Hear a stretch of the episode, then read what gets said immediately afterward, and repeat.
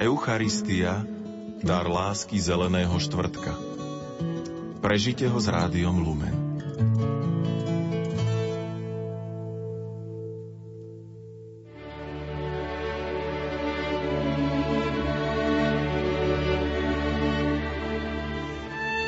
Vítame vás pri počúvaní relácie o mučeníkovi, rožňavskom biskupovi Michalovi Bubničovi. V tomto roku sa k tejto osobnosti viažu viaceré výročia. Uplynulo 75 rokov od jeho mučeníckej smrti, v mesiaci jún si pripomenieme 120 rokov od jeho kňazskej vysviacky a v októbri uplynie 95 rokov od jeho vymenovania na čelo Rožňavskej diecézy. Životný príbeh Michala Bubniča je verejnosti málo známy, hoci bol obetavým dušpastierom. Jeho život korešponduje s ťažkými rokmi, ktorými prechádzala Rožňavská dieceza počas oboch vojen, ktoré zažil svet v 20. storočí. Jeho náročná životná púť niesla a zvlášť v závere života dostala všetky črty Kristovej krížovej cesty. Biskup Michal Bubnič zomrel v nemocnici po neľudskom mučení partizánov, ktorí prepadli biskupský úrad 9. januára 1945. O tejto osobnosti sa budeme rozprávať s našim hostom, ktorým je študent Teologickej fakulty Katolíckej univerzity v Košiciach, diakon v Rimavskej sobote Jan Horvát. Na príprave relácie spolupracujú hudobná redaktorka Diana Rauchová, zvukový majster Jaroslav Fabián a redaktorka Mária Čigášová. Želáme vám nerušené počúvanie.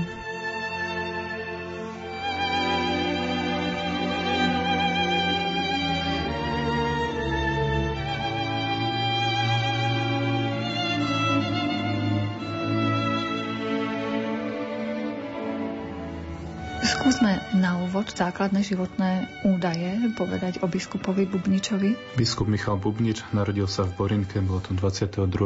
mája 1877. Borinka je malá dedina, malá dedinka nedaleko Bratislavy na Záhory. Vtedy sa volala Pajštun alebo neskôr potom Boroščanka. Narodil sa rodičom Jánovi Bubničovi a Jozefe rodenej Maderovej. Obidva rodičia pochádzali z chudobných pomerov Mal dve sestry, Alžbetu a Máriu. Alžbeta neskôr s ním odišla a teda pri ňom potom žila v Maduniciach, kde pôsobil ako farár a žila tam so svojou rodinou. Takisto aj jeho mamka po smrti ich ocina odcestovala za svojim synom do Madunic. Ďalšia sestra Mária zase prežila svoj život v Amerike, kde sa privídala a tam potom aj dožila a zomrela. Biskup Michal Bubnič študoval najskôr dva roky v Borinke, potom odišiel do Šamorína, do maďarskej školy, aby sa priučil maďarskému jazyku.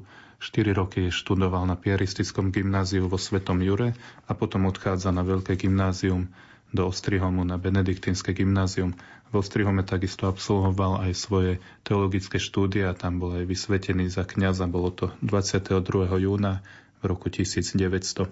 Po kňazskej vysviacke pôsobil dva roky vo Svetom Jure, potom v Piešťanoch 6 rokov do roku 1908 a od októbra 1908 až potom do mája 1923 pôsobil v Maduniciach. V roku 1923 v máji odchádza do Veľkých Topolčian, dneska Topolčany, kde pôsobil necelé dva roky a odtiaľ už bol menovaný za biskupa a administrátora Rožňavského. Biskup Michal Bubniš zomrel, bolo to v roku 1945, 22. 22. februára. Možno našich poslucháčov zaujíma práve jeho biskupská služba, prečo práve Rožňava a prečo práve on tam? Biskup Michal Bubnič sa objavil ako jeden z kandidátov už na prvých slovenských biskupov, teda bol ako kandidát ešte v tej prvej voľbe, kedy sa rozhodovalo o obsadení tých eh, troch slovenských diecez, teda Spišskej diecezy, Bansko-Bystrickej a Nitrianskej.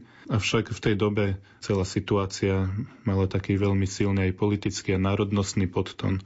Bolo to ešte mladé Československo, kedy vnikala republika. Potrebovalo si upevniť nejaké to postavenie aj v tom priestore európskom a tom diplomatickom. A tak bolo pre Československo nevyhnutné v prvom rade, aby v Československu pôsobil nuncius, teda tým prvým krokom, aby Československo teda získalo aj také medzinárodné uznanie, bola potreba prítomnosti teda apoštolského nuncia, ktorý vieme, že v tých zboroch teda diplomatických ešte podľa Viedenského kongresu z roku 1815 sa automaticky stáva aj dejon diplomatického zboru, teda ako predstavený alebo starejší.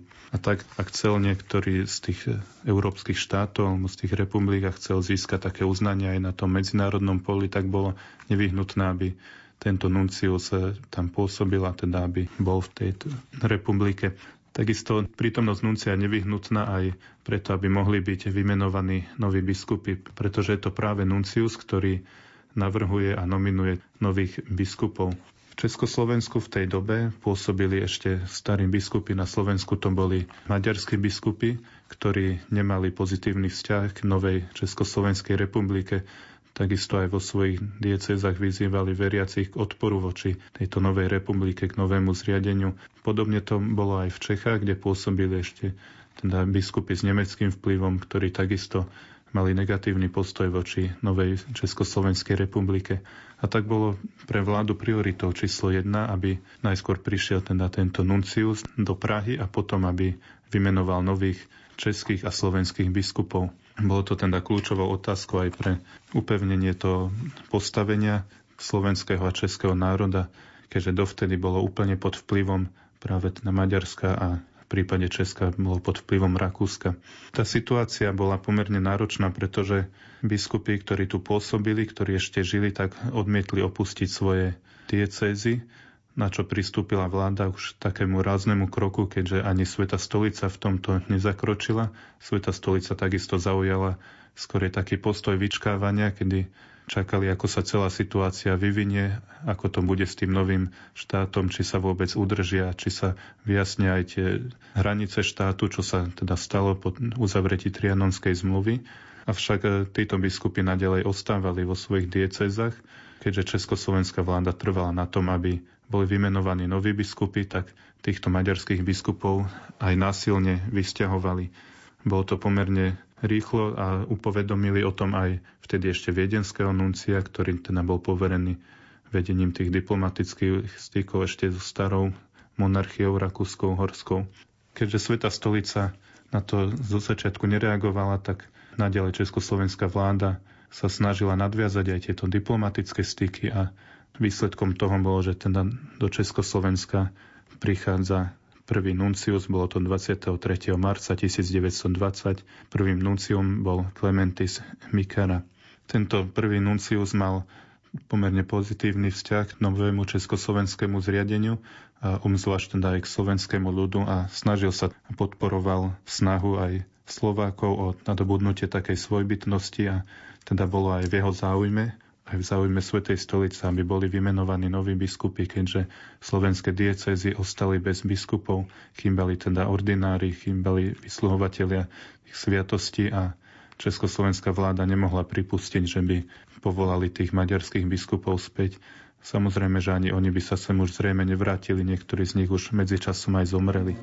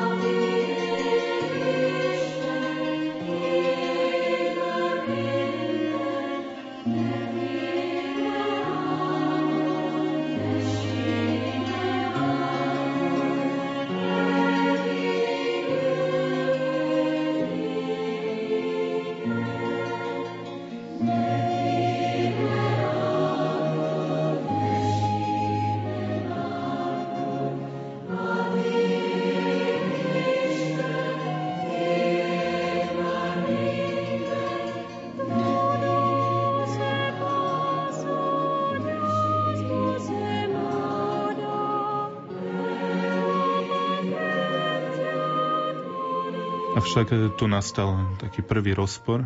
Nebolo to také celkom jednoduché ako to máme dnes, keď Sveta stolica požiada biskupov, aby dali nejaký návrh, respektíve nuncia, aby tieto návrhy prerokoval, ale vtedy ešte československá vláda si nárokovala na staré patronátne právo, ktoré platilo ešte za čias Rakúsko-Uhorskej monarchie, kedy cisár mal prednostné právo výberu nových kandidátov za biskupov. Samozrejme, že Sveta stolica voči tomuto zaujala negatívny postoj a vysvetlila, že toto právo sa neprenáša na československú vládu. Avšak ukázalo sa, že nebude také jednoduché nájsť spoločnú reč v týchto otázkach, keďže aj Sveta stolica v jej záujme bolo, aby sa táto situácia, ktorá bola pomerne neprajná aj pre církev, aby sa vyriešila, tak bola ochotná pristúpiť k istým ústupkom. Tým prvým ústupkom bolo to, že vlastne povolili, aby štát istým spôsobom zasahoval do voľby nových biskupov.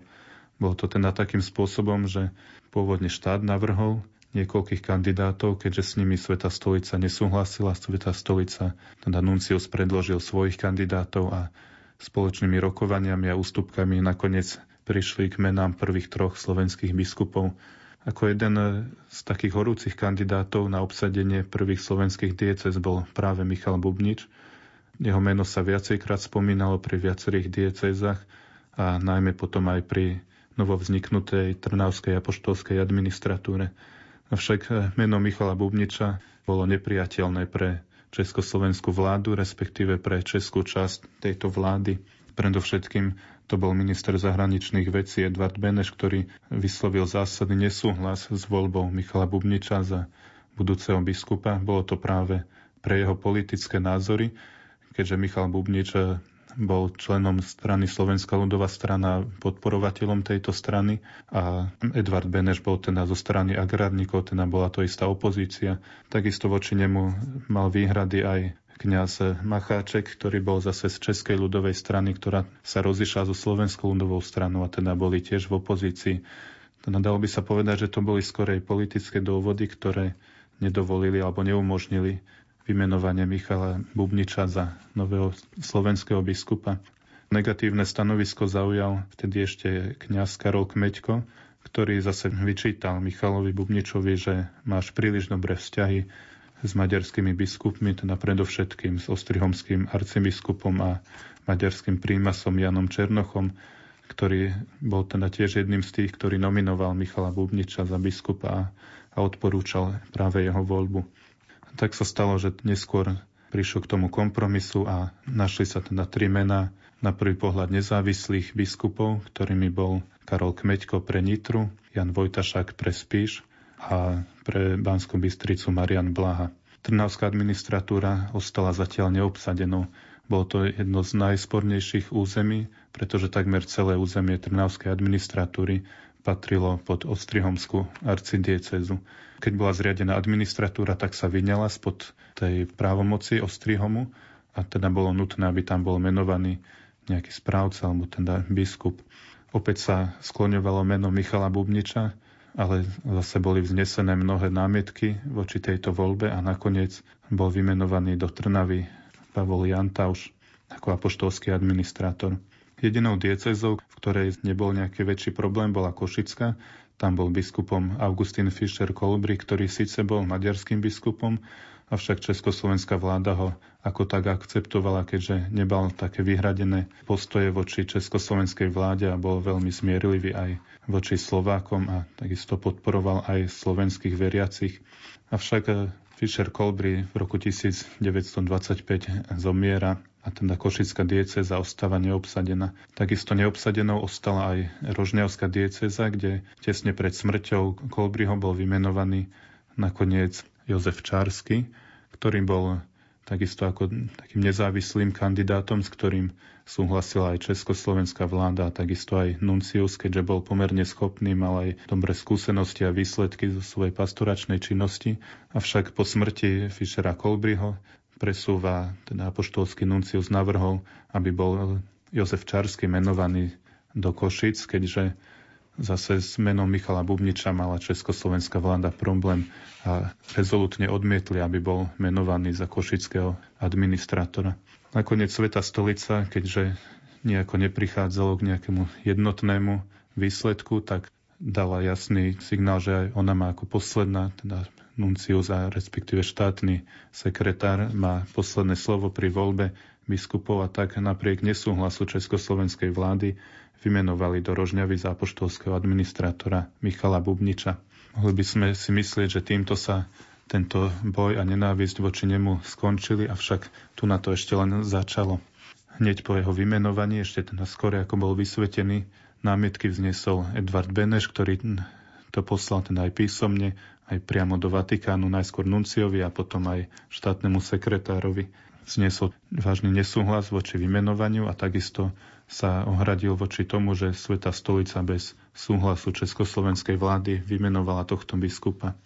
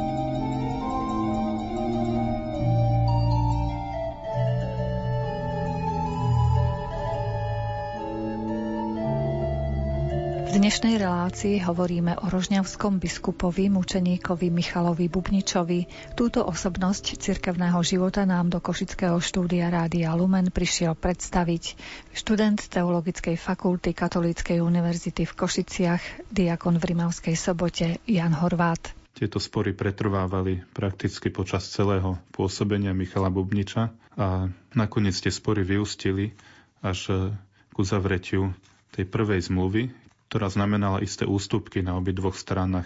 Bola to zmluva modus vivendi, ktorej jeden z tých bodov bol práve menovanie nových biskupov a teda podľa tejto zmluvy mala teda vláda právo navrhnúť svojich nominantov a Sveta stolica si potom z nich mala vybrať respektíve Sveta stolica vybrala svojich kandidátov a musela túto voľbu nechať odobriť československou vládou. Teda podmienkou bolo, aby tento nový biskup bol politicky nezávislý, aby bol takisto schopný, aby to bol Slovak, ktorý má vzťah aj k slovenskému ľudu a ktorým by teda podporoval aj túto Československú republiku a teda bol zástancom tohto zriadenia. Tá zmluva bola medzi kým podpísaná? Zmluva bola podpísaná medzi Vatikánom a Československou vládou. Bolo to v roku 1928, kedy ju podpísala Československá vláda. Prečo si Československá vláda myslela, že môže hovoriť do voľby biskupa? Pochádzalo to ešte z dôb eh, teda starého Rakúsko-Uhorska, kedy platilo isté patronátne právo ktoré uznala aj Sveta stolica, že ten rakúsko-horský císar má právo vymenovať alebo si vybrať kandidátov na biskupov. Teda on priamo si vyberal a zasahoval do tejto voľby. Československá vláda si myslela, že toto právo prechádza aj na československú vládu, ale Sveta stolica dala jasné vyjadrenie, že toto právo zánikom teda tej monarchie zaniklo a pre československú vládu ako nový štát, kde zatiaľ nebola podpísaná žiadna zmluva s Vatikánom, tak toto právo neplatí. Kedy sa teda oficiálne stal biskupom, rožňavským biskupom, kňaz Michal Bubnič? Toto je dobrá otázka. Biskupom, teda za biskupa bol vysvetený 8. decembra 1925 avšak e, bol len apoštolským administrátorom. To znamená, že ako keby dočasne poverený to správou diecézy, ale nebol ako riadnym sídelným biskupom. Bolo to práve z toho dôvodu, že československá vláda ho neuznala, teda nebolo mu dovolené ani spravovať majetok, ktorý bol pod nútenou správou štátu a nemal on prístup ani k tomu majetku diecézy a Takisto bol len keby zodpovedný za správu diecezy, ale nebol biskupom tej diecezy, teda nebol sídelným biskupom. Keď ste sa pýtali, že kedy sa stal tým biskupom, tak bolo to paradoxne po viedenskej arbitráži, ktorá, ako vieme, znamenala, že veľká časť južného Slovenska pripadla k Maďarsku. A spolu teda s tou južnou časťou takmer celé územie Rožňavskej diecezy sa stalo maďarským územím a vtedy vlastne aj Rožňavská diecéza sa stala maďarskou diecézou a maďarská vláda, respektíve maďarský prímas prijali Michala Bubniča ako biskupa a až vtedy, teda bolo to v roku 1939, sa oficiálne stal diecezným biskupom Rožňavským. Čo potom na tom poste mohol robiť? Čomu sa venoval? Čo dával do poriadku? Tak naozaj dával do poriadku všetko, pretože diecezu prebral v stave, keď napríklad aj budova biskupského úradu bola obsadená vojskom, takisto budova seminára a katolického gymnázia. Tam vlastne sídlilo vojsko a tieto budovy ani nepatrili teda biskupskému úradu, biskupovi, ktorý nemal na ne nárok. Takže v prvom rade musel dať do poriadku tieto veci. Takisto tým, že nebol ani uznaný ako biskup Rožňavský, tak nemal nárok ani na vyplácanie platu a preto si ponechal Topolčianskú farnosť, teda nadalej bol aj farárom v Topolčianoch, odkiaľ príjmal tie beneficie, z ktorých potom hradil chod e, prakticky celej diecezy až do toho roku 1939, kedy sa stal sídelným biskupom Rožňavským. Takými si najzákladnejšími vecami, s ktorými sa potýkal, okrem teda toho, že musel dať do poriadku aj tieto majetkové nezrovnalosti, čo sa mu teda podarilo. Takisto obnovil fungovanie seminára, ktorý bol teda už dlhé roky zatvorený kde teda v budove seminára sídlila tá armáda, spravili si tam skladisko, tak nemu sa podarilo túto budovu znova teda dať do poriadku a povolal profesorov a obnovil činnosť seminára. Teda jeho takou základnou činnosťou bolo podpora aj toho kňazského dorastu. Ten chodil aj po dieceze, pravidelne navštevoval farnosti a teda vyzýval aj tých mladých, mladých ľudí, nádejných, teda budúcich kňazov, aby prišli a študovali tom seminári. Takisto tam zriadil aj gymnázium, alebo teda obnovil činnosť katolického gymnázia, ktoré bolo keby takým prvým stupňom pred vstupom do seminára. Teda aj takýmto spôsobom zabezpečoval ten dorast a teda nové kňazské povolania pre diecézu. Mal takisto veľký záujem aj o také duchovné povznesenie diecézy, napríklad aj starých kňazov z maďarských, ktorí dlho si držali svoje miesta a odmietali z nich sa teda posunúť ďalej, alebo ktorí tam už len ako keby dožívali, tak tlačil na to, že by sa veci rozhýbali, aby prišla nová sila, nový duch aj do týchto farností, ktoré už mnohé stagnovali a kde už ten duchovný život vymieral. Bolo to práve aj preto, že títo maďarskí kňazi odmietali rozprávať po slovensky a mnohí ľudia teda aj v týchto farnostiach boli Slováci a aj nové rodiny teda boli pristahovane, ako som spomínal, teda aj napríklad z Oravy bolo presidované obyvateľstvo, aby sa tak vyrovnal ten nepomer medzi maďarským a slovenským obyvateľstvom. A preto bolo teda nevyhnutné zabezpečiť tú pastoračnú starostlivosť aj pre Slovákov, čo sa mu teda darilo napríklad aj tým, že podporoval reholu Františkánov vo Filakove, ktorí spravovali tam Filakova niekoľko okolitých dedín Takisto im eh, pomohol tam zriadiť aj noviciát a chcel im postaviť aj nový kláštor, kde by sa mohla táto komunita takisto rozvíjať.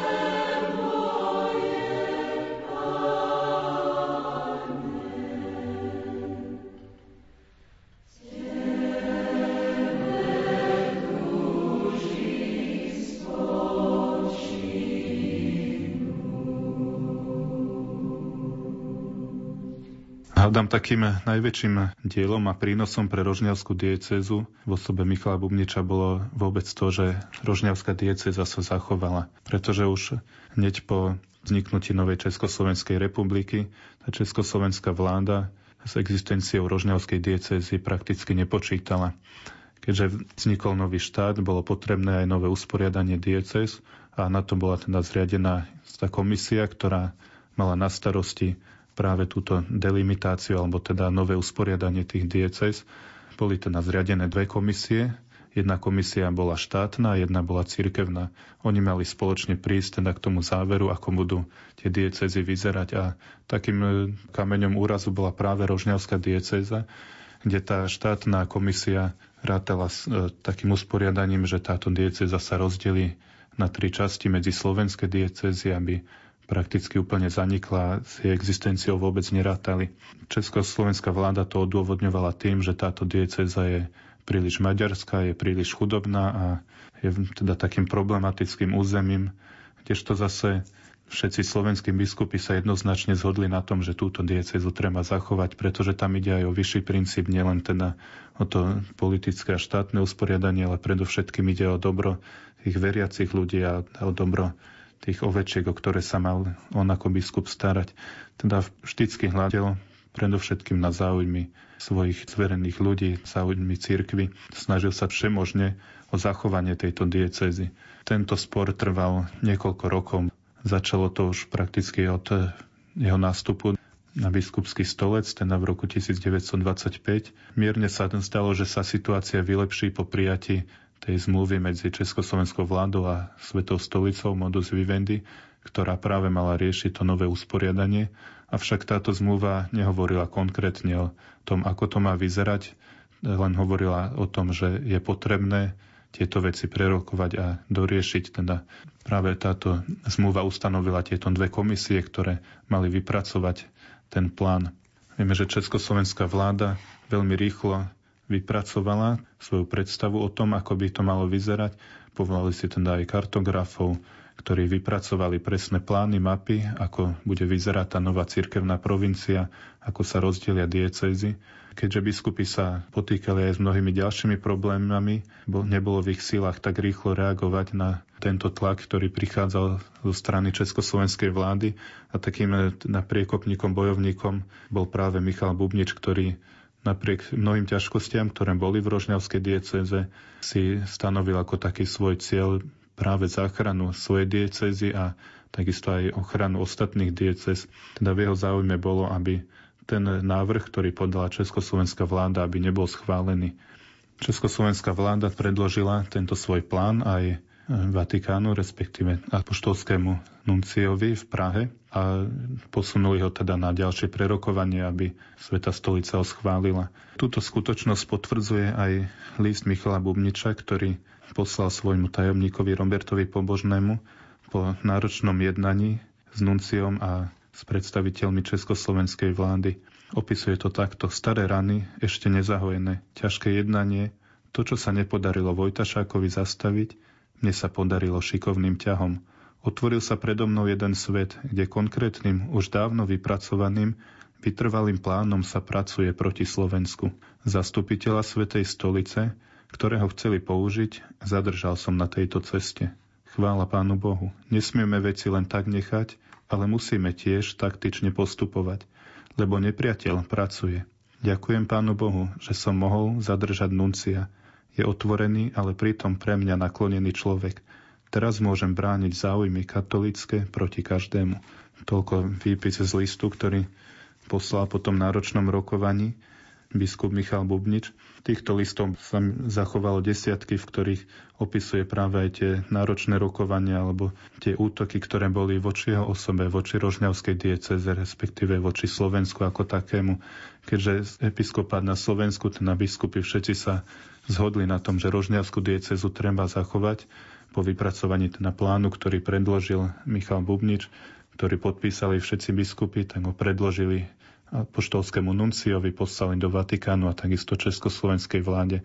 Avšak ku zhode nedošlo a tieto rokovania sa naťahovali dlhé roky.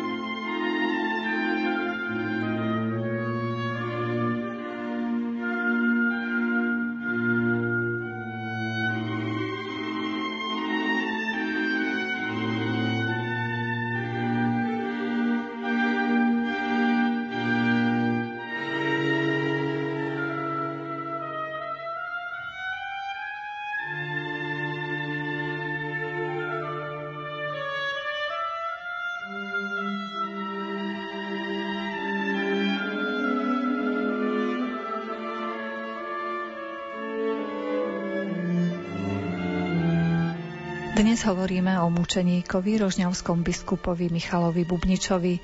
Naším hostom je študent Teologickej fakulty Katolíckej univerzity v Košiciach, diakon v Rimavskej sobote Jan Horvát. Keby som mal tak zhrnúť celú činnosť biskupa Michala Bubniča, tak jeho pôsobenie práve aj na tom biskupskom stolci bol jeden neustály boj.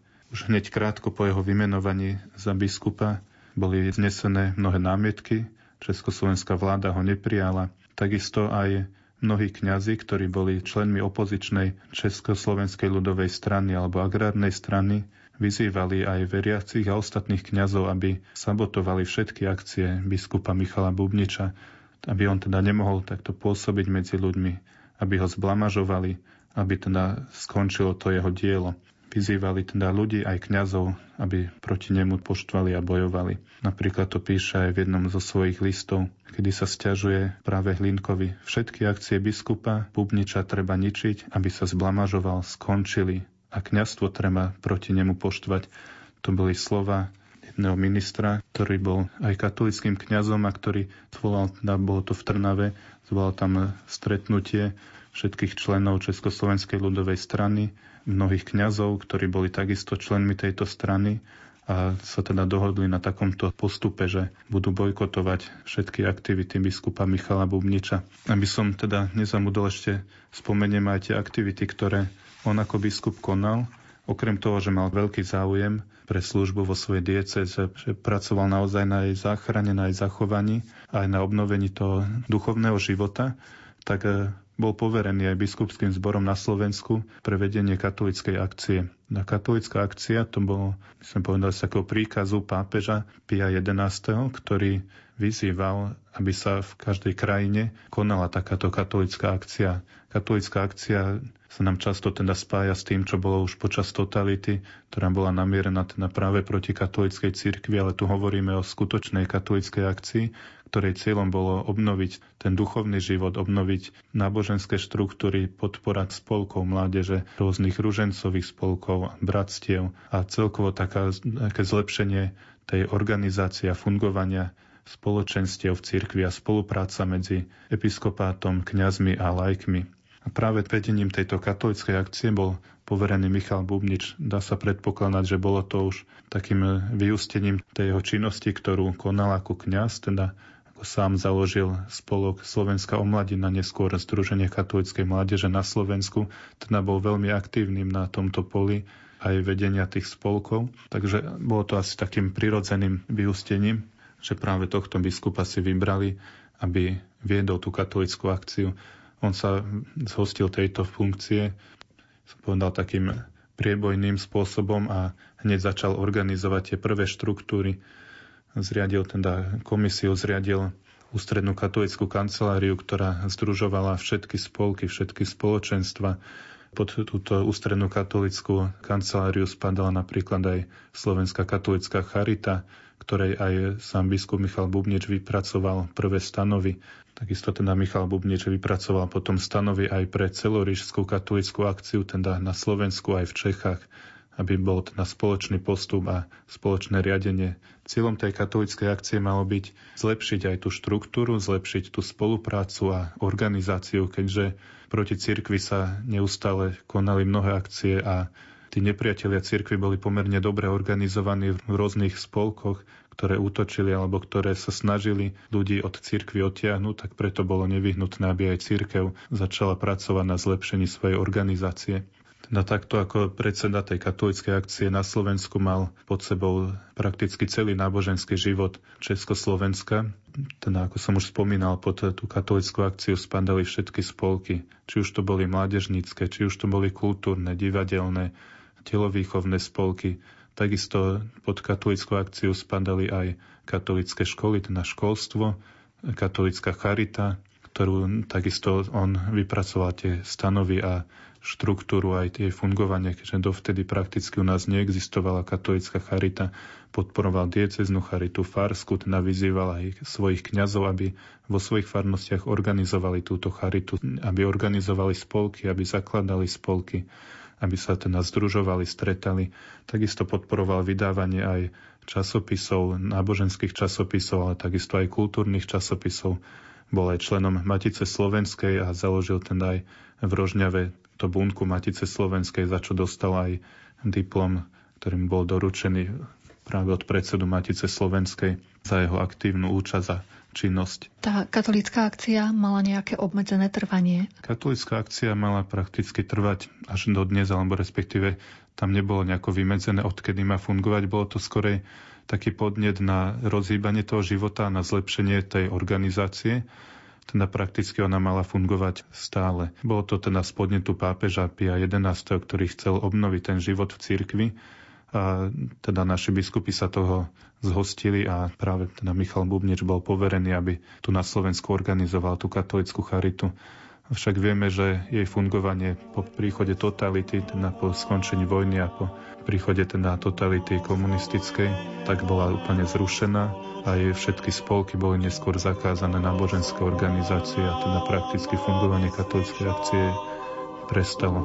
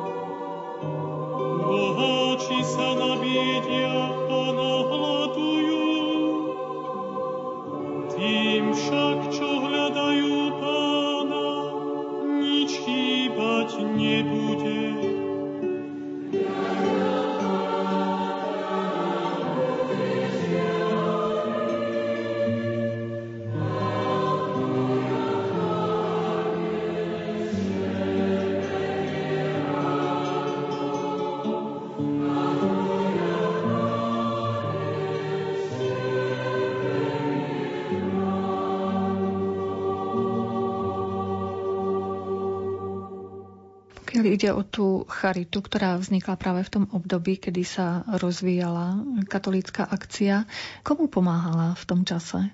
Charita pomáhala predovšetkým tým najbiednejším, keďže aj v tej dobe už bolo mnoho tých eh, ľudí, ktorí boli na pokraji spoločnosti, ktorí nemali z čoho zabezpečiť svoje živobytie.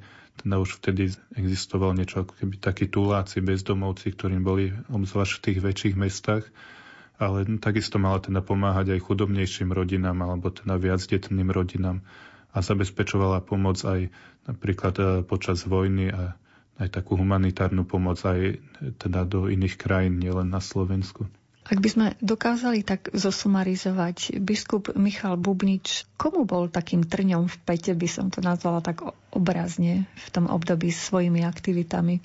Trňom v oku bol predovšetkým, povedal tej československej vláde, ktorá vieme, že v tom období, teda už od vzniku Československej republiky, prevažne tá česká časť takým istým spôsobom bojovala proti cirkvi, pretože tú církev považovala ako spolu zodpovednú za tú situáciu, ktorá tu bola, teda Rakúsko-Uhorská monarchia bola práve na základoch katolických a teda obviňovali takýmto spôsobom tú církev, že je zodpovedná za to, že sme žili teda v tom útlaku a že práve tá katolická církev podporovala aj tento útlak, ktorý bol vykonávaný teda nad československým ľudom. Preto tým, že Michal Bubnič bol takým veľmi aktívnym biskupom, tak bol takým trňom v oku pre českých politikov a zároveň bol aj podporovateľom tej slovenskej ľudovej strany, ktorá postupne získavala taký autonomistický nádych, teda snažila sa uskutočniť autonómiu Slovenska a neskôr aj osamostatnenie Slovenska od Česka. Preto aj československá vláda už od začiatku pocitovala taký istý odpor voči biskupovi Bubničovi, ktorým bol teda takým zástancom zo začiatku Československa, avšak po tých viacerých nezhodách a sporoch, ktoré boli s českou stranou vlády, tak podporovala aj osamostatnenie Slovenska. Ako prežil biskup e, Bubnič vojnu, druhú svetovú vojnu? Toto je celkom také zaujímavé, že čo sa týka vojny, sa mi nepodarilo nájsť takmer nič. Nie, že by biskup nemal záujem o vojnu, ale pravdepodobne rožňavské diecezy sa až tak priamo nedotkla a tým, že riešila aj iné problémy, vôbec existenciálne problémy svojej diecezy, tak nejako si táto otázka ho asi obchádzala respektíve nemám o tom žiadne informácie, že či nejako priamo zasahoval alebo aj do toho riadenia toho slovenského štátu. Bolo to obdobie, kedy sa aj, čo sa týka aj listov, istým spôsobom odmlčali tam len zo pár listov, ktoré poslal Nunciovi, ale to boli veci, ktoré sa týkali skorej takého církevného riadenia a nie štátu. Ako vlastne zomrel biskup Michal Bubnič? Vieme, že zomrel mučenickou smrťou. Toto je pomerne tiež zaujímavá otázka, na ktorú majú aj rôzni historici rôzny postoj voči tomuto. Ešte aby som tak priblížil, čo sa dialo a ako k tomu prišlo, tak keď ste sa aj pýtali, že pre koho bol takým trňom v oku, tak e, jedna skupina, pre ktorú bol ten aj jednoznačne trňom v oku, boli aj komunisti, keďže v Rožňave ešte za prvej Československej republiky bola pomerne silná komunistická bunka. Teda bola tam už taká SČ, ktorá tam mala svoju základňu. Potom teda neskôr počas slovenského štátu bola táto komunistická organizácia úplne zrušená, bola jej činnosť zakázaná. Vieme, že v Rožňave to malo aj trošku iný nádych, nejako v zvyšku Slovenska, kde prebrala moc teda Linková slovenská ľudová strana a potláčala ostatné strany, predovšetkým komunistické a české. Ale tu na Vrožňave a teda na tom južnom území to bola aj otázka národnostná. Vieme, že po tom 39. celé to územie Rožňavy a Južného Slovenska pripadlo k Maďarsku. Bolo to tzv. Hortiovské Maďarsko. Teda ten Horty bol takým vodcom tých Maďarov, ktorí v tom období obsadili to územie. A práve aj títo maďarskí vládcovia alebo títo maďarskí politici boli takými silnými odporcami komunistického zriadenia, keďže Maďarsko bolo takou silnou monarchistickou krajinou a mali taký cieľ keby nanovo obnoviť tú monarchiu a komunisti zase boli takými bojovníkmi proti tej buržoázii, proti teda tým eh, bohatým vrstvám a tak boli takým prirodzeným nepriateľom. A do tohto sporu sa dostala aj církev, keďže vieme, že církev mala veľmi veľký vplyv aj v tej rakúsko-uhorskej monarchii a takisto potom aj tom eh, prvom slovenskom štáte. A teda sa keby takýmto spôsobom vyčítalo, že církev mala spoluúčasť na tej iridente Uhorska, teda tej snahe znovu nastoliť Rakúsko-Uhorskú monarchiu, alebo teda obnoviť to zriadenie a pričleniť Slovensko späť k Maďarsku. A toto sa často vyčítalo práve aj biskupovi Michalovi Bubničovi, že on teda podporoval túto iredentu a teda podporoval to znovu pripojenie k Maďarsku, čo však nie je pravda, pretože vieme, že biskup Michal Bubnič bol hrdým Slovákom, ktorý naopak podporoval aj ten československý štát a potom aj vznik nového slovenského štátu a nikdy teda nepodporoval myšlienky a znovu začlenení sa k Maďarsku. Avšak tým, že komunisti cítili takú istú krivdu voči sebe, keď počas práve toho slovenského štátu bola ich činnosť zakázaná na tomto území maďarskom, rožňavskom. To bolo síce vinou práve toho hortiovského Maďarska, ktorí im nedovolovali činnosť, avšak sa to pripisovalo aj cirkvi, pretože církev, a teda církevní predstavitelia, tu v Rožňave biskup, bol pre komunistov ten, ktorý kolaboroval aj s týmto novým režimom. Je pravda, že biskup Michal Bubnič po tom, ako bolo južná časť Slovenska pričlenená k Maďarsku, tak išiel do Maďarska, ale bolo to z príkazu svätého Otca. Dostal príkaz, že to územie prípada k Maďarsku a teda on sa stal biskupom maďarským, respektíve prípada pod Jagerské arcibiskupstvo aj územie Rožňavskej diecezy a tak bolo nevyhnutné, aby rokoval aj s týmito maďarskými biskupmi, keďže jeho územie pripadlo práve pod ich správu. Vieme, že ako biskup už Rožňavskej diecezy potom 39. založil práve pre Slovákov v Maďarsku spolok svätého Vojtecha. Takisto sa mu podarilo založiť aj Združenie Slovenskej katolíckej mládeže pre Slovákov v Maďarsku práve tým, že bol teda ochotný rokovať aj s tými maďarskými biskupmi, a, ale nehľadel teda tedy na tú národnostnú otázku, ale hľadel teda na dobro tých svojich veriacich, keďže v Maďarsku vtedy sa už odhadovalo, že žije okolo 400 až 500 tisíc Slovákov, ktorým chýbala nejaká tá pastoračná správa, ktorých sa nemal kto starať a tak vlastne on tam zriadil ten spolok svätého Vojtecha a takisto aj to Združenie Slovenskej katolíckej mládeže.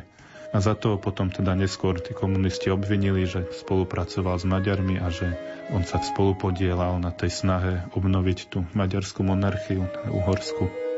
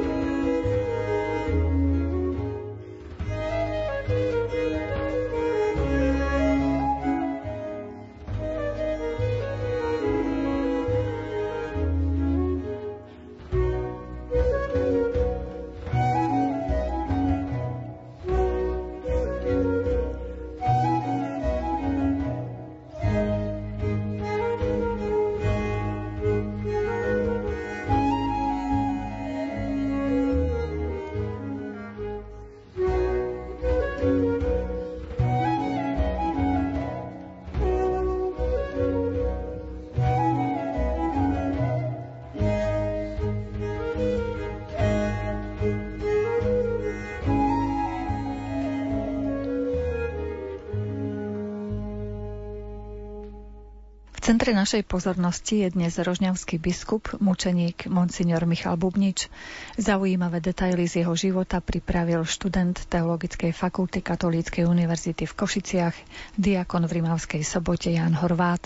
A tak, keď už sa blížil koniec vojny a títo ukriudení komunisti začali pociťovať, že sa môžu zmocniť opäť tej vlády alebo môžu po príchode tej armády, že by mohli získať späť to, čo im bolo akoby odobraté, tak samozrejme, že tak, tá prvá nenávisť, ktorú pociťovali voči tej buržoázii, sa prejavila aj nenávisťou voči katolíckej cirkvi. Vieme teda, že ešte pred príchodom frontu boli to práve partizáni. Nevieme povedať presne, kto to bol, alebo teda z akej organizácie boli, či to bolo len také nejaké samovolné, že len čisto z nenávisti prišli na biskupský úrad. A tam vlastne vyrabovali biskupský úrad, ktorý už v tom čase bol v dezolátnom stave, aj príčinením vojny boli povybijané okna, do budovy snežilo, keďže bola zima, nebolo tam už ani funkčné kúrenie. A tak vlastne sa stalo, že oni prišli do toho biskupského úradu istá skupina partizánov a začali násilne vypočúvať biskupa Michala Bubniča spolu s jeho vikárom Robertom Pobožným. Odviedli ich do pivnice, kde ich mučili a vyhrážali sa aj biskupovi, že ho zastrelia.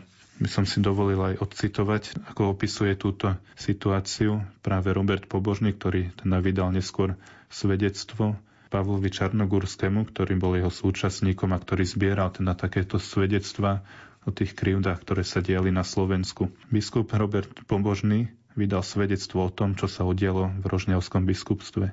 Po prepade Rožňavy 9.1.1945 prišli partizáni do biskupskej rezidencie a vyzvali 67-ročného biskupa Michala Bubniča, aby ich zaviedol do pivnice. Tam mu rozkázali, aby im posluhoval, nalieval víno.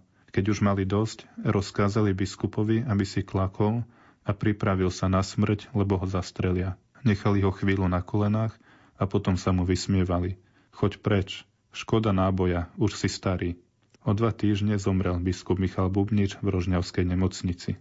Toľko len veľmi krátke svedectvo výpoveď o tejto situácii, čo sa tam teda odohralo. Podarilo sa mi nájsť ešte ďalšie svedectvo, ale len takým nepriamým spôsobom, pretože neskôr, pár rokov, da posiela Robert Pobožný už ako biskup Paulíne Serafinovej, teda netierke Michala Bubniča, správu, list o tom, čo sa odohrávalo práve v tom čase, na konci vojny a teda v tom čase, kedy zomrel biskup Bubnič. Tento list originál nemám, mám len odpoveď, ktorú poslala Paulina Serafinova, v ktorej teda ďakuje za správu, ktorej odovzdal a budem teraz citovať jej slova. Chudáček, osvietený pán Stríček, toľko pretrpeli cez tú strašnú vojnu. Mamičke a mne je to veľmi ľúto a preto chceme, aby chudáček mali všetko, čo si len žiadali vykonané. Oni vás mali veľmi rád. Preto ja všetko nechám na vás. Čo urobíte, bude celkom dobre. Aj to osvietenému pánu Stríčkovi veľmi lúto prišlo a účinkovalo na nich ten strach, keď museli vidieť vás pred očami skoro zastreleného v pivnici.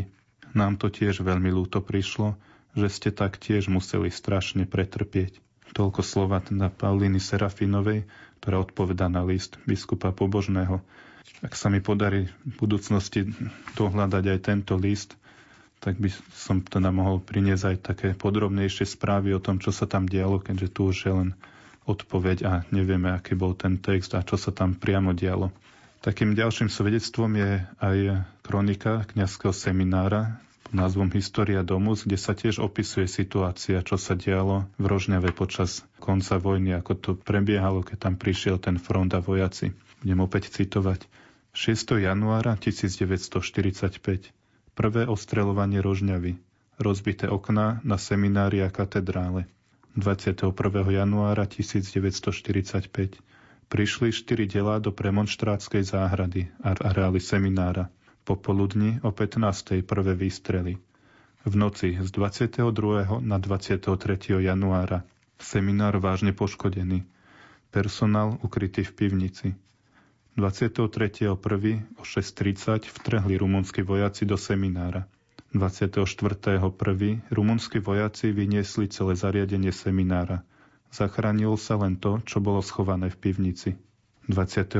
februára 1945 náhle vo veku 68 rokov zomiera biskup Michal Bubnič v miestnej nemocnici. Tu našiel pokoj v týchto pohnutých časoch kedy bol obťažovaný nočným a denným vypočúvaním ruskými a slovenskými partizánmi. Celé roky trpel cukrovkou. Prežité udalosti mu poškodzovali srdce, ktorému už viackrát zlyhalo, až mu jedného dňa úplne prestalo byť. Toľko zo správy na tejto kroniky seminára v Rožňave, na základe ktorej tiež teda môžeme usúdiť, že nejednalo sa len o nejakú jednorázovú akciu, kedy prepadli biskupský úrad, ale Pravdepodobne to bolo teda viacnásobné alebo dlhodobé vypočúvanie, mučenie a teda aj ponižovanie, čo teda negatívne vplývalo na zdravotný stav biskupa Bubniča. Keďže mal aj chore srdce a trpel cukrovkou, tak to sa pričinilo jeho predčasnú smrť. Možno by sme sa mohli pokúsiť tak zosumarizovať e, život a prínos biskupa Michala Bubniča. Tak keby som mal zosumarizovať celý jeho život, ako som už hovoril, bolo to taký život toho neustáleho boja, boja práve za záujmy cirkvy, záujmy katolické, záujmy ľudu. práve aj tá jeho smrť, teda ak jeho život bol bojom, tak tá smrť bola keby takým vyvrcholením toho boja a bola takým, takou bodkou za celým tým jeho životom, ktorom sa snažil teda presadzovať záujmy, čo najlepšie teda záujmy veriacich, záujmy katolícke, záujmy svojej cirkvi. Prečo zomrel biskup, aký má zmysel jeho smrť, tak zomrel práve pre svoju vernosť, pre svoje odhodlanie a pre svoj naozaj veľký zápal pre veci Božie, pre veci cirkevné. To bol dôvodom, prečo bol trňom v pre mnohých, teda aj neskoršej nastupujúcej vládnucej vrstvy komunistov, ktorí podnecovali teda aj ten bežný ľud na Slovensku a ktorí aj podnetili tie kruté udalosti, ktoré sa stali pred jeho smrťou, keď partizáni vnikli na biskupský úrad, vypočúvali ho, mučili a spôsobili tak jeho predčasnú smrť. Teda práve jeho zápal, jeho odhodlanie a jeho vytrvalosť nech sú aj pre nás takým príkladom a mementom. Oplatí sa žiť verne, oplatí sa byť zapáleným pre veci Božie, pre veci cirkevné, pre veci katolícke. Napriek tomu, že život je takou veľkou krížovou cestou a aj ten život človeka zapáleného častokrát prináša mnohé také úskalia, mnohé možno aj také bodnutia zo zadu alebo také nepríjemnosti, ale je to život, ktorý má zmysel, je to život, ktorý má cieľ a tým cieľom je Nebeské kráľovstvo, o ktoré sa biskup Michal Bubnič jednoznačne snažil a ktoré sa snažil teda priniesť aj slovenskému ľudu.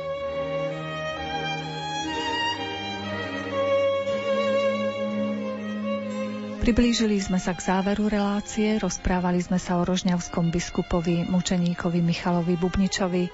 Našim hostom bol študent Teologickej fakulty Katolíckej univerzity v Košiciach, diakon v Rimavskej sobote Jan Horvát. Na príprave relácie spolupracovali Diana Rauchová, Jaroslav Fabián a redaktorka Mária Čigášová. Ďakujeme vám za pozornosť a želáme vám požehnané sviatočné dni.